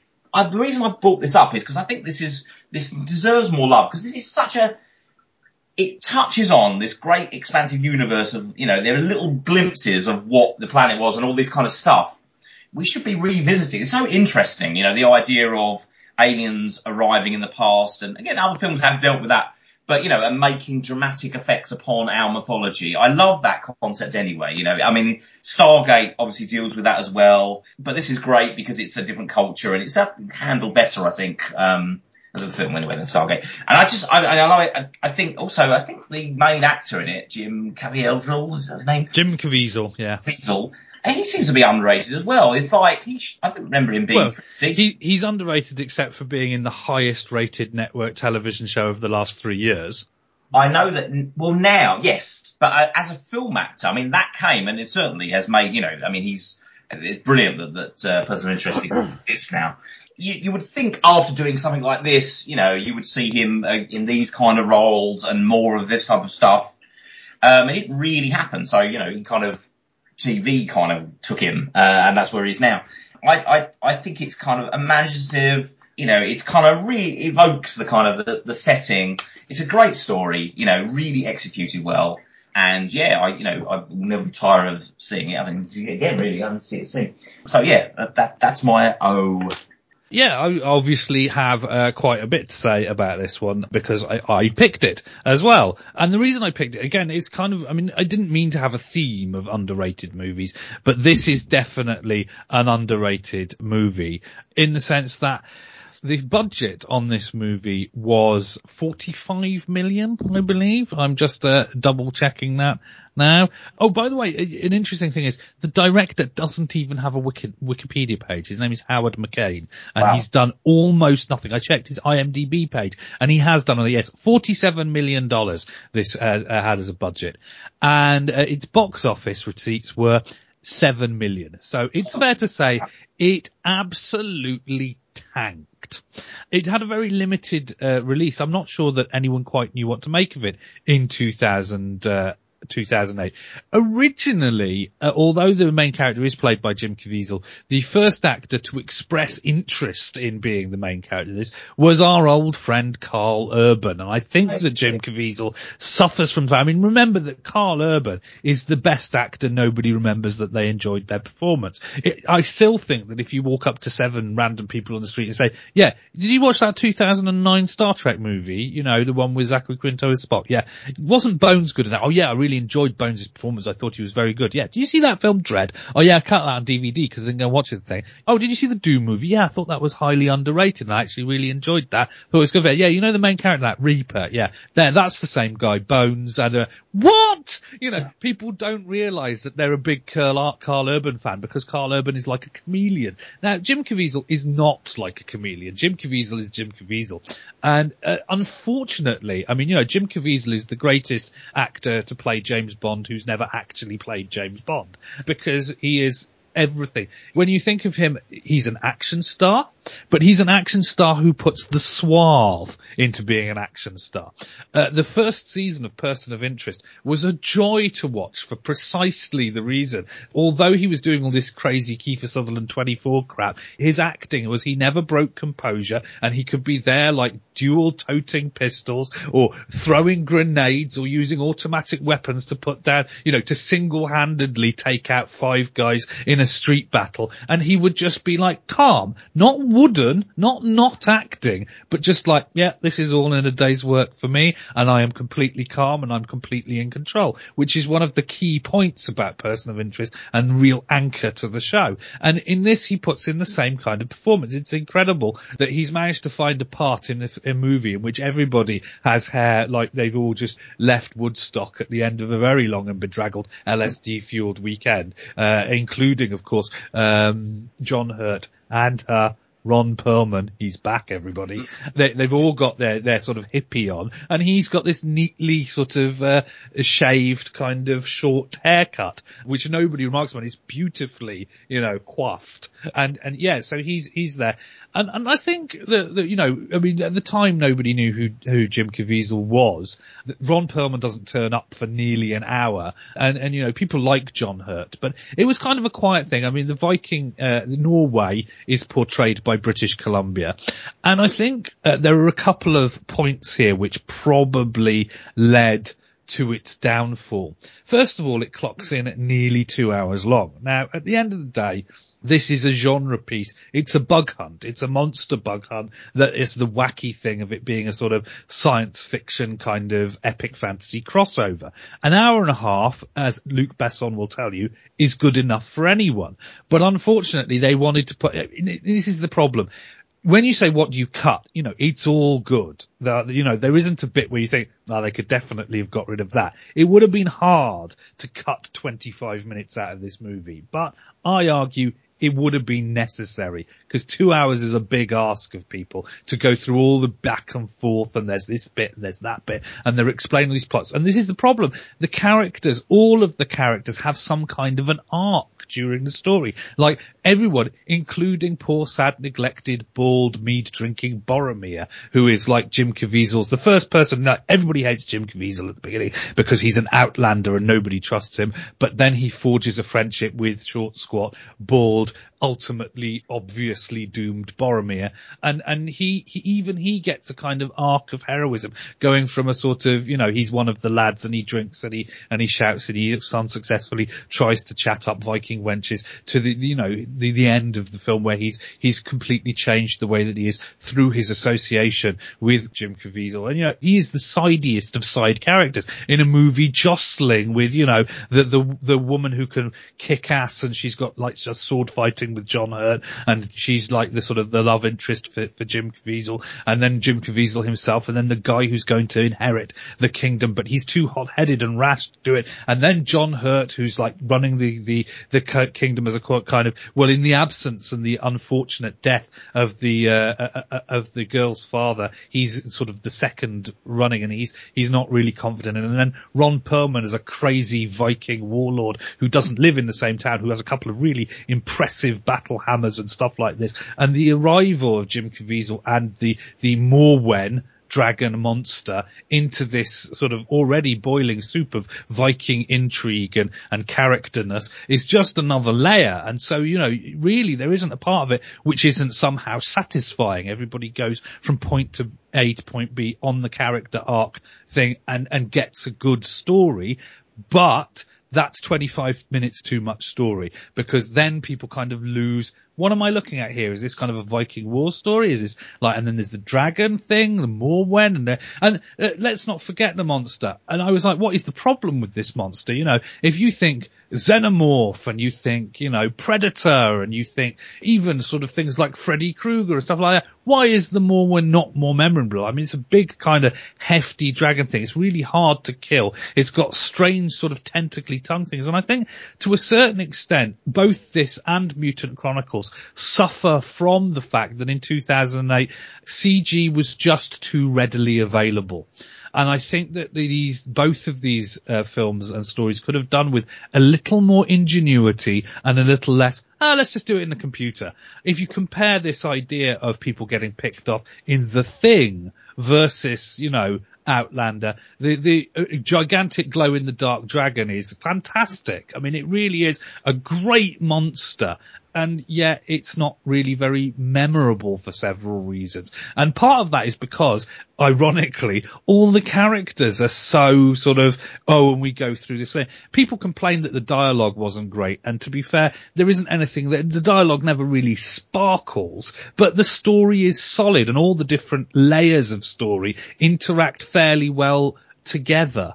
I'm starting to sound like I don't enjoy this movie. I love this movie. This is why I think it's underrated and I want to push it forward because again, like Mutant Chronicles, you're never going to see anything like this, have seen anything like this before and you're not likely to see anything like this again. But am I going to pretend it's got no problems? No, it's got loads of problems and this contributed to its tiny, tiny box office return. But even given all of those things, people really need to sit down and give it a try because in a way, Outlander is everything that the previous year's Pathfinder, which promised Viking on Ninja Aztec goodness and delivered a whole slab of yawns, is not. This is aliens versus Vikings versus dragons versus everything. And, you know, there's a battle scene in the middle, uh, where the, the tribe that thinks that the Moorwen was in fact an attack by the town, they get a bit irate about this and storm the village is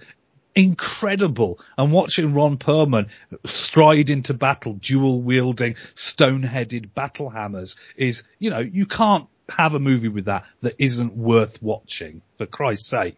So it's a great movie. You stick it on, you will be entertained. I think this is a movie that is going to have its life after its initial release. I think this is the kind of movie, it's circulating around on Netflix now. One day, you know, some 10 year old who was way too young to even know it existed in 2008 is going to stick it on because nobody's watching and be transported into this world of Vikings versus aliens. And it, you just be like, oh, okay, why did nobody tell me this movie exists? It's going to become in the future, I predict, a cult sci-fi classic because it never got a chance to be a, a non-cult sci-fi classic at the time. I take it you haven't seen this, Ian when you get Netflix, which is coming to Australia, I'm imagining it will be on the list of movies that is pretty soon after launch available for you to watch. And if you haven't watched it, you should totally watch it. I think it's just up your, just up your alley.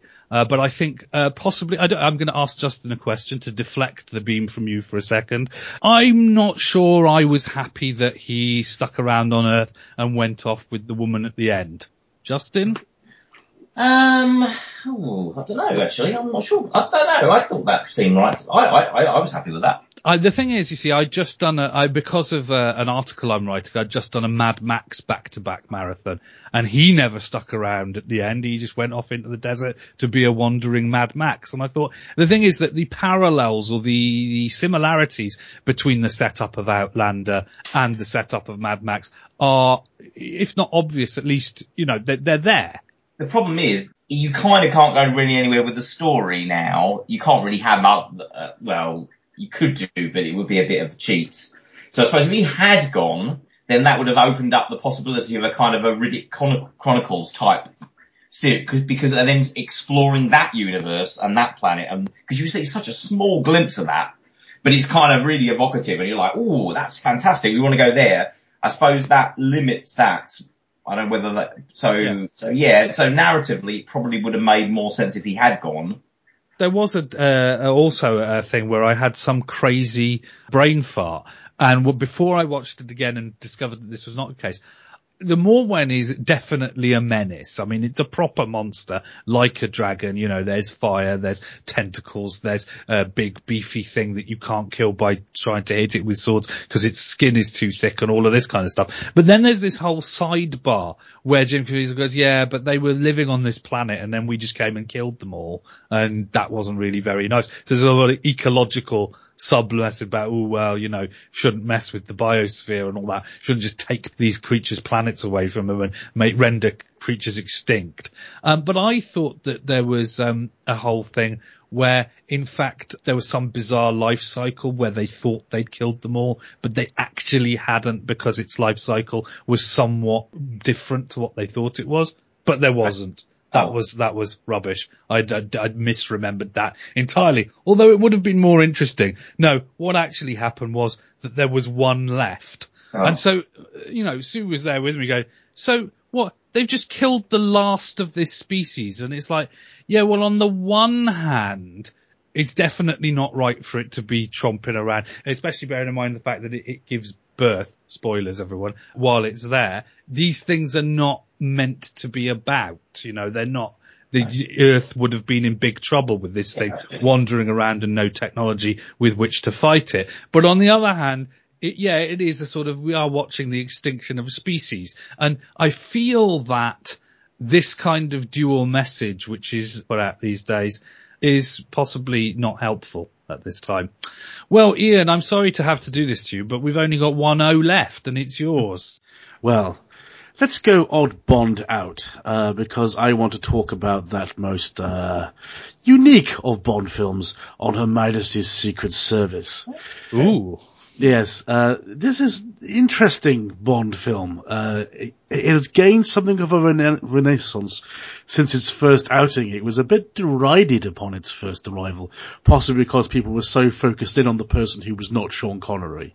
And so not Sean Connery has quite a hard time of being accepted. How do you replace Sean Connery? I think uh, overall the strategy was quite good replace Sean Connery, have a Sean Connery replacement not work very well, bribe Sean Connery to return, Sean Connery turns up for the money and goes away again, bit of a bad taste in everyone's mouth, now you can cast anybody as James Bond and it will seem fresh and different.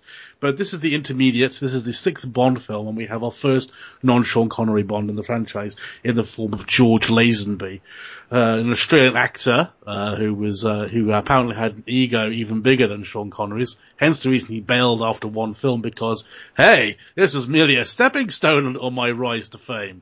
I, I, don't think he was particularly well received. I mean, everyone say he was a fairly good action man, but the actual acting thing perhaps wasn't quite his thing at the time.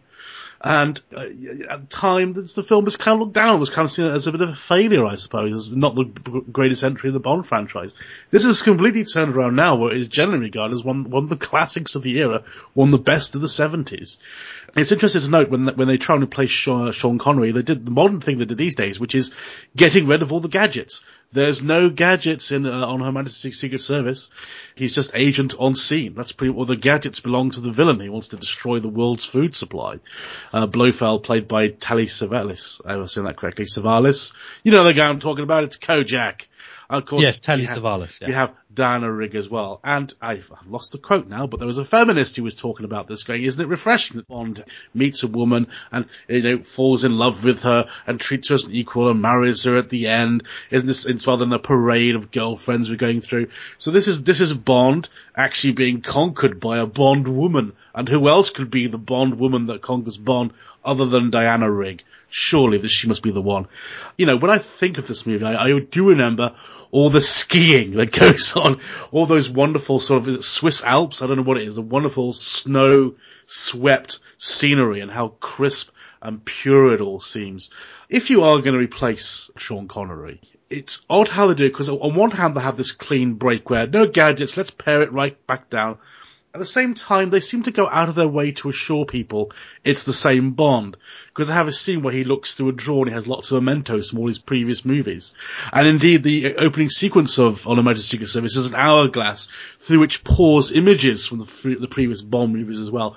So you've really wrapped him in, in a big wrapper of, gosh, remember when Sean Connery was in this franchise? Wasn't that a heyday? I think I think it really would have been much easier to just let him stand on his own two feet. Not that he would have hung around anyway. But uh, yeah, these days uh, Bond fans really speak up for this movie. Uh, it is, it's regarded overall in the franchise as the eighth best by fans. Well, there's something, I suppose. Yeah, so it's it's kind of up there, and it's kind of a little different. And uh, yeah, James Bond, in kind of a love story that has a, a rather sad ending. You don't really get James Bond films with sad endings. You normally get him getting his end away with some woman he's just met. So, do you guys have any uh, fond memories or recollection of On Her Majesty's Secret Service?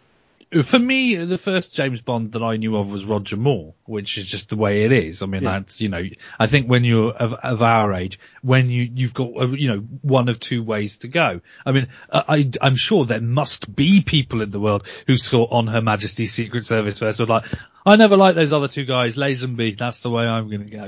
Uh, you know, I'm sure that does happen somewhere, but not in my world. In my world, you were either going to see Connery or Moore first, and I saw Moore first.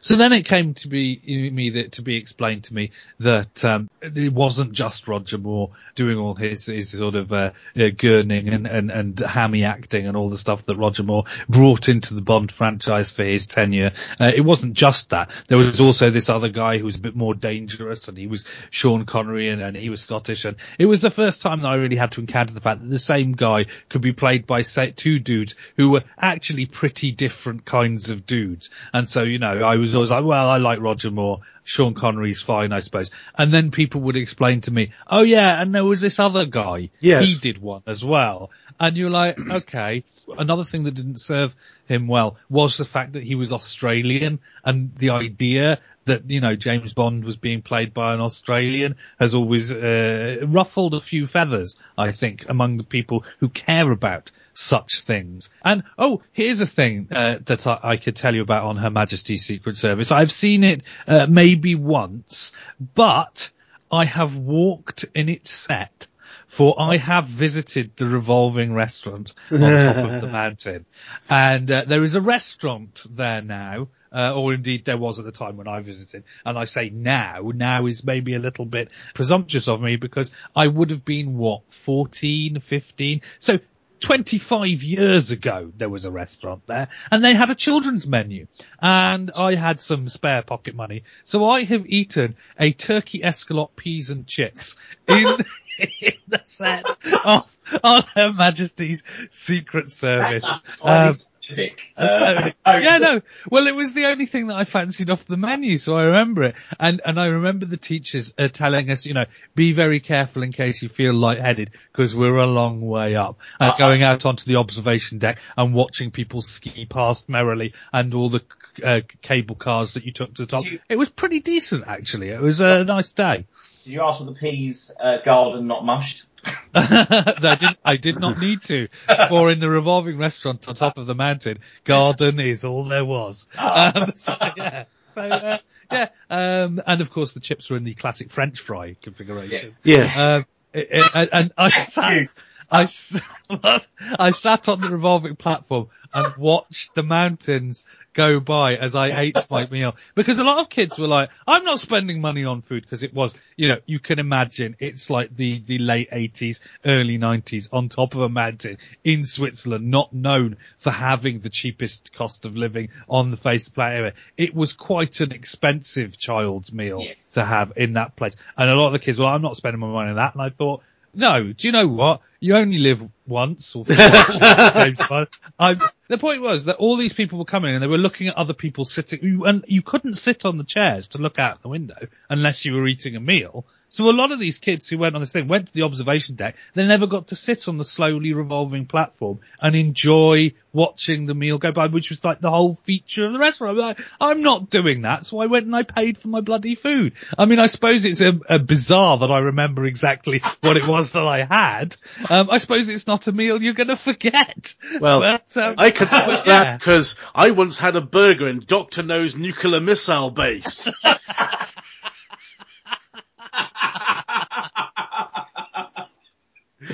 Oh, this this conversation has taken a very strange. I'm I have a bit to say- feverish there, I must confess.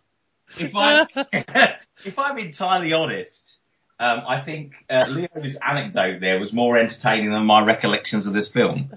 Yes. But uh, I, I, do, I tell you what, all I remember about this film, I do remember the fact that he got married, and that was and the ending. That was that was very dramatic. I don't remember being hugely overwhelmed uh, by George Lazenby. I he was there. You know, I mean, I'm, I'm with Leo. My first kind of bond uh, was more, and as much as I appreciated uh, Connery. Uh, when I would then see the other films, I mean that you know that that was set in stone in my mind as at that time anyway. So, certainly uh, his early films. He, he suffers as well. You know, it's like uh, Christopher Eccleston for, for Who. You know, if you've only done one stint at it, it you can be forgotten quite easily, and you don't really get the chance to kind of stamp home your thing. So It was precise in those terms. It was kind of couched to me. It was almost like there's this aberration. I mean, there was always, there was a clearly understood there was Connery, and then there then there was um, Moore. Uh, yeah, but but suddenly there was this one off with George Lazenby. It almost feels untidy, doesn't it? That this, I think that this exists. I mean, I've seen documentaries about Bond and uh, on Her Majesty's Secret Service.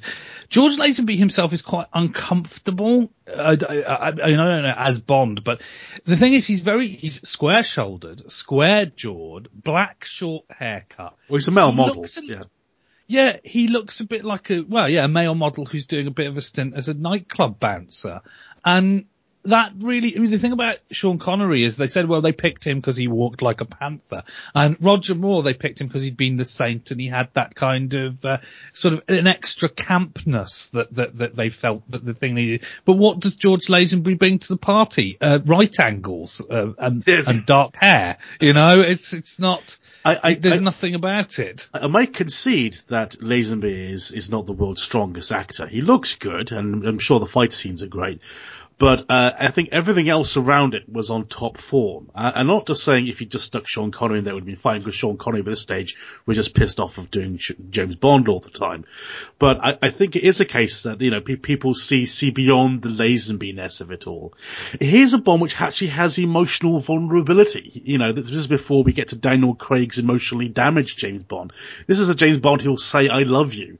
This is a James Bond who is willing to get hurt, uh, emotionally. So there, there's that facet of the character that wasn't, was not there. But I think that I think that there's, there's a certain amount to which, in the same way that uh, introducing the notion that offing the dragon that's been ripping its way through the inhabitants of a Viking village for the last hour and a half is the last of its species, and shouldn't we be trying to preserve life in all its forms, even the ones that will quite happily eat you as an hors d'oeuvre? You know, there's that kind of thing. It's like, is that re- do we really need to do that? To be fair, and in the same way, James Bond weirdly, it's you know, it's like when somebody said, "Let's make a Crow sequel and turn it into a spaghetti western to bring more depth to the the mythic status of the Crow." No, just doing black leather rock music, it'll all be fine. Adding more emotional depth to James Bond in that way isn't necessarily making James Bond better.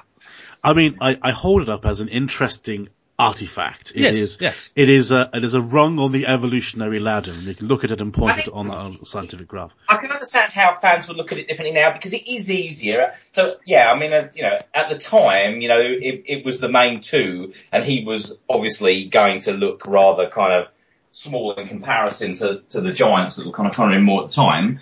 But now we've got quite a few Bonds under our belts. It's a little bit more, uh, I mean, the same way in kind of Doctor Who as well, in that you can kind of go, well, there's lots of different flavours, and of which he is, you know, he's canon, he is, he is there. It's like less competition now, I think.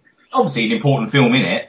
I mean, I probably, I, I tend to get my Bonds confused, like in terms of plot lines. Um, you know, there's so many volcano bases and, you know, various things on that, that I, I, I'm probably, probably would need to revisit again just to kind of get more out of it. But, but so yeah, so I, I think, I think probably we'll be kinder to him in time Yes. now.